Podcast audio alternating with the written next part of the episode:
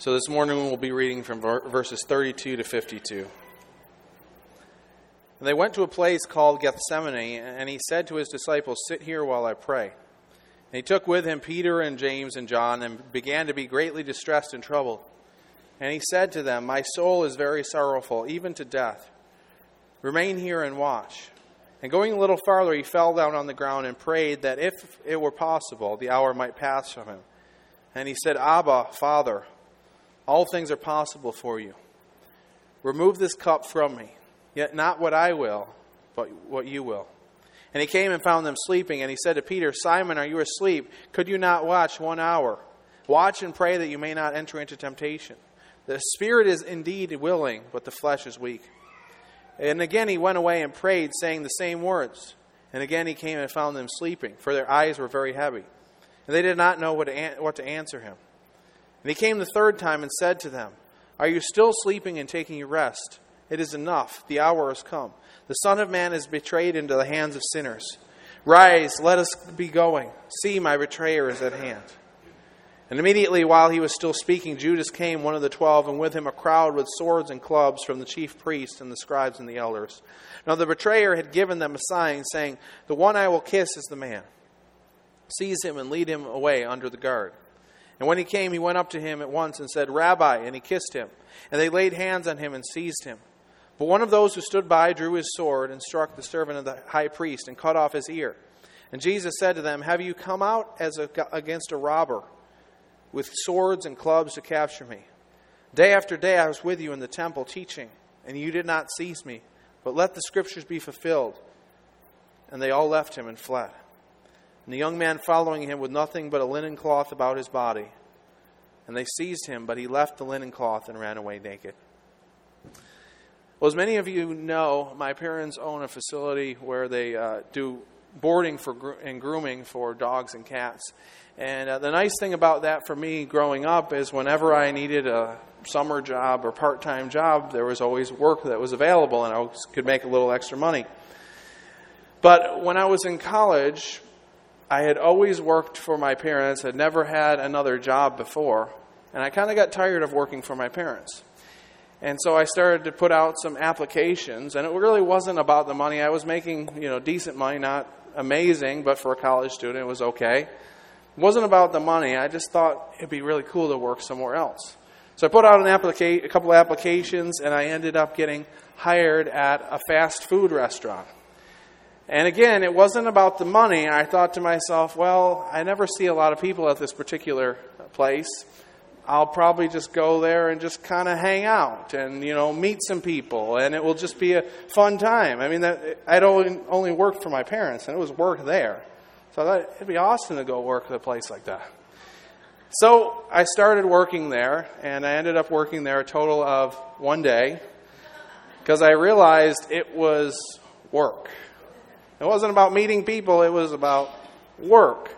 So I'm there for one day and thinking to myself, so why am I working here getting paid $2 an hour less than I could be working for my parents? So I ended up going to work back at my parents. You see, I had this kind of idealistic notion of what it might be like to work for somebody else at a different job. And I think sometimes when we don't know something or haven't experienced something, we kind of idealize it. You know, like people, when they're getting married, sometimes they feel like when they get married, there'll be these intense feelings of being in love all the time. There'll never be any arguments or disagreements.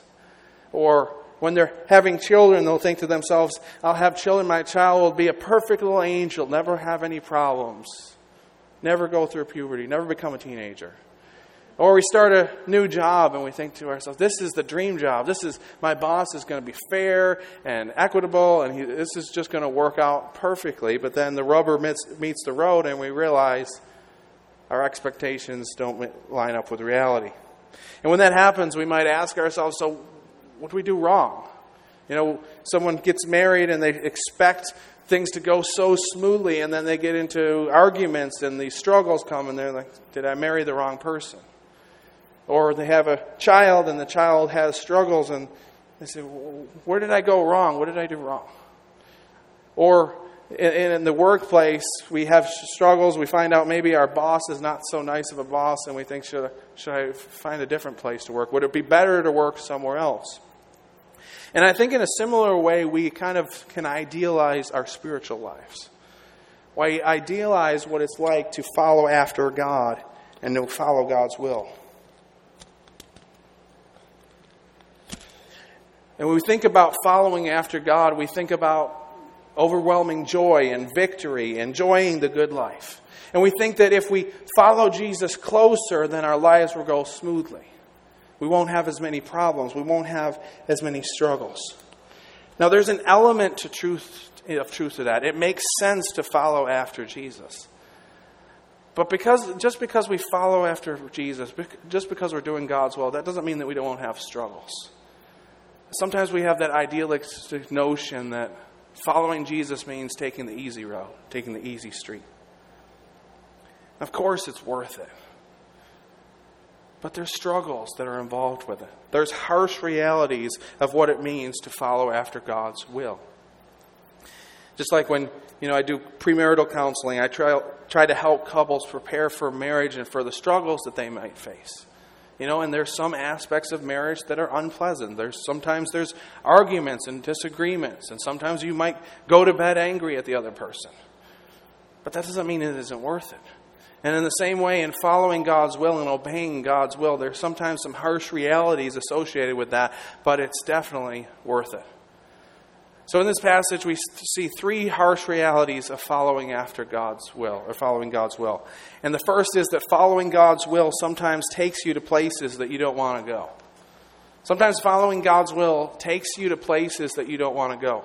And one of the most, there, there's a, uh, many different interesting things about this passage. One uh, remarkable thing about this passage is that Jesus is pretty clear he doesn't want to go to the cross, he doesn't want to die, he doesn't want to go through the torment that he's about to go through. It describes the torment that he's experiencing in Gethsemane. It says that he was greatly distressed and he was troubled. He says that his, Jesus says his soul is sorrowful even to death, which indicates that he was so anxious and experienced so much anxiety that it was probably producing physical symptoms. Lucas says that he was sweating blood. Rather than assuming the traditional posture of prayer, which was standing up, he enters into Gethsemane and he hits the dirt. He's on the ground, pleading, praying to God, saying, Abba, Father, if it's possible, remove this cup from me, yet not what I will, but what you will. And on the one hand, Jesus' behavior here is quite surprising because on the surface of it, he doesn't handle his death very well.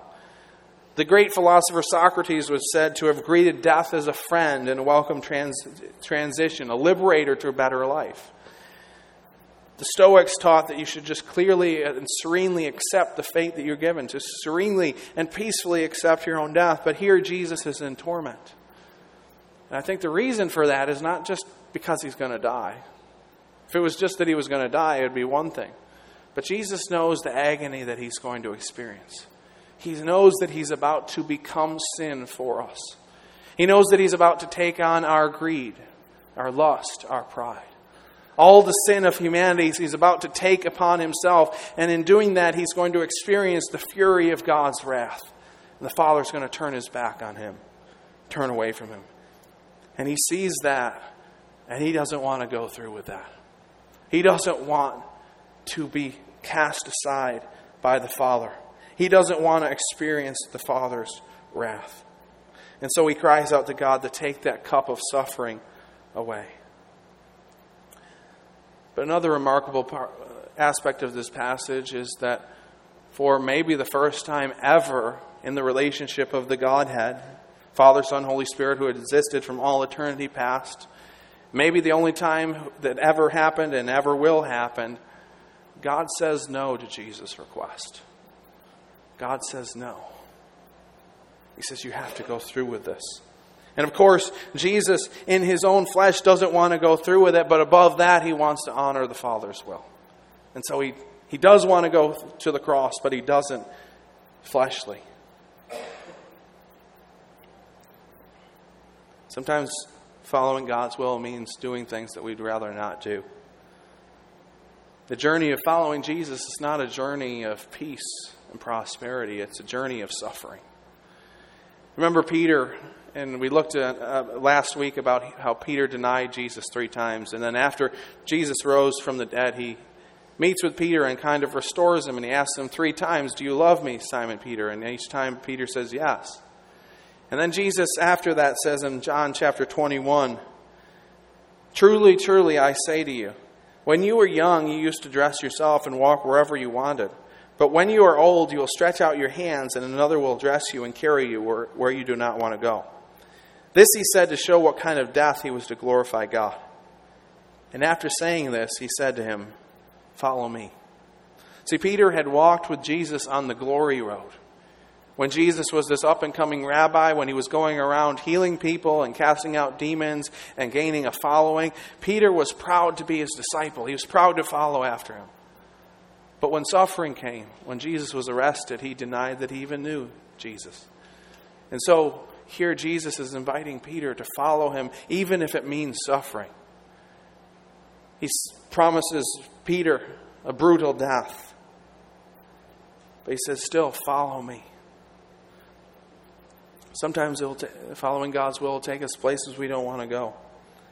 So if you're here and you are suffering and you're going through a difficulty, don't automatically assume that you're not in God's will.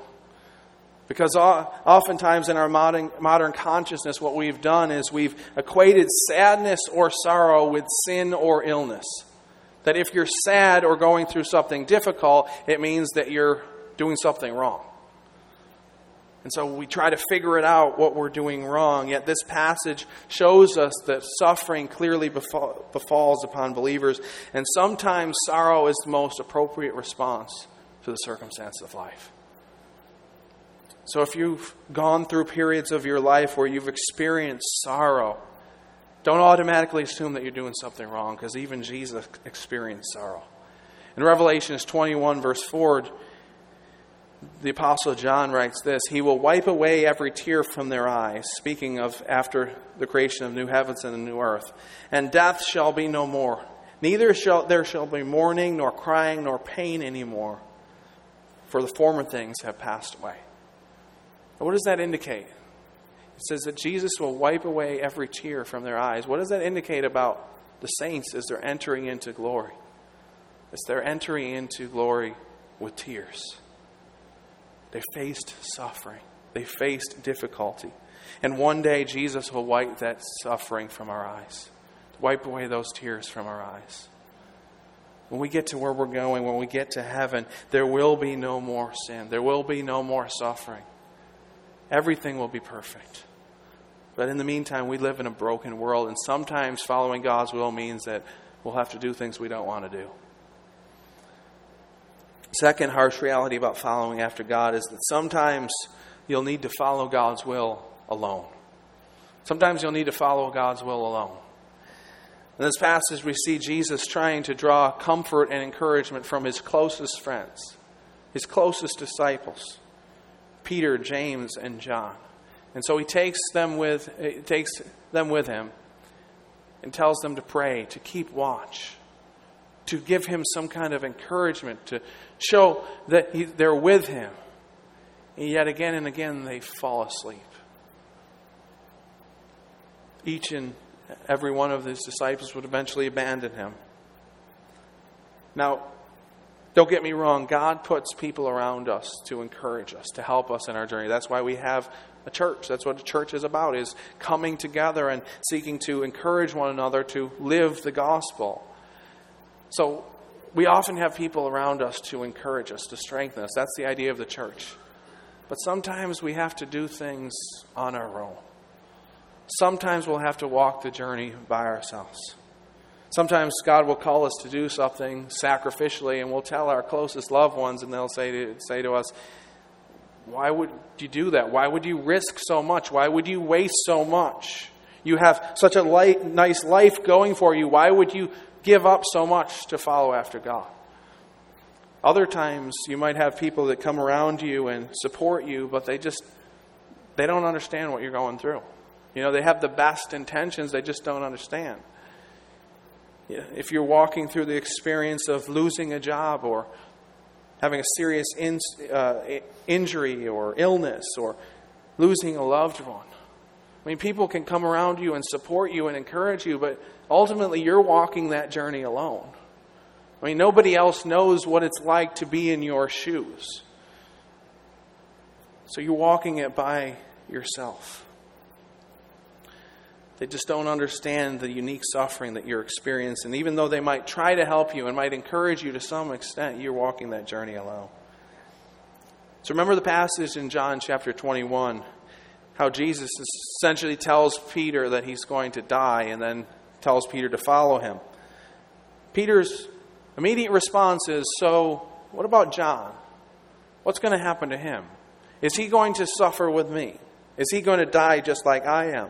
And listen to what Jesus says. He says, If it is my will that he remain until I come, what is that to you? You follow me. There's times in our lives where we'll be walking on a journey that we're walking with God alone. Now, God will be with us. He'll never forsake, us. He'll never leave us. He understands our suffering better than anybody else. But there's times when the support of other people isn't just isn't enough. But even in those moments, even when we feel alone, God knows and He understands us. In Luke chapter 22, it's recorded that an angel comes to Jesus in Gethsemane and he strengthens him and encourages him.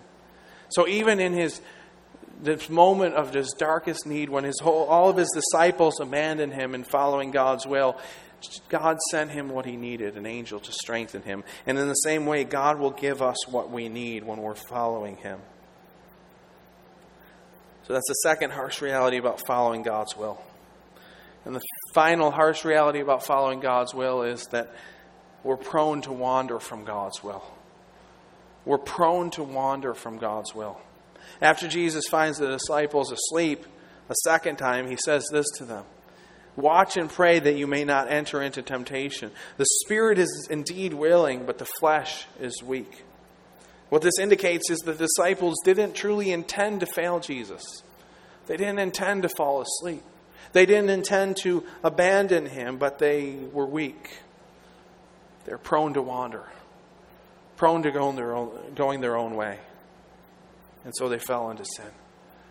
Jesus had told them, keep watch, Pray that you may not enter into temptation. But they fall asleep, and then at the moment of crisis, when they're faced with a choice, will I continue to support Jesus and follow him even though he's arrested? They choose to leave him and abandon him. But they didn't intend to. The truth is, our hearts are all prone to wander. Remember the study I cited last week that Howard Hendricks did of 246 men who had fallen into adultery, committed adultery, had been in full time ministry each and every one of them, none of them had, each and every one of them believed that this wouldn't happen to them. Yet they made compromises, little indiscretions, and that led to to a big fall.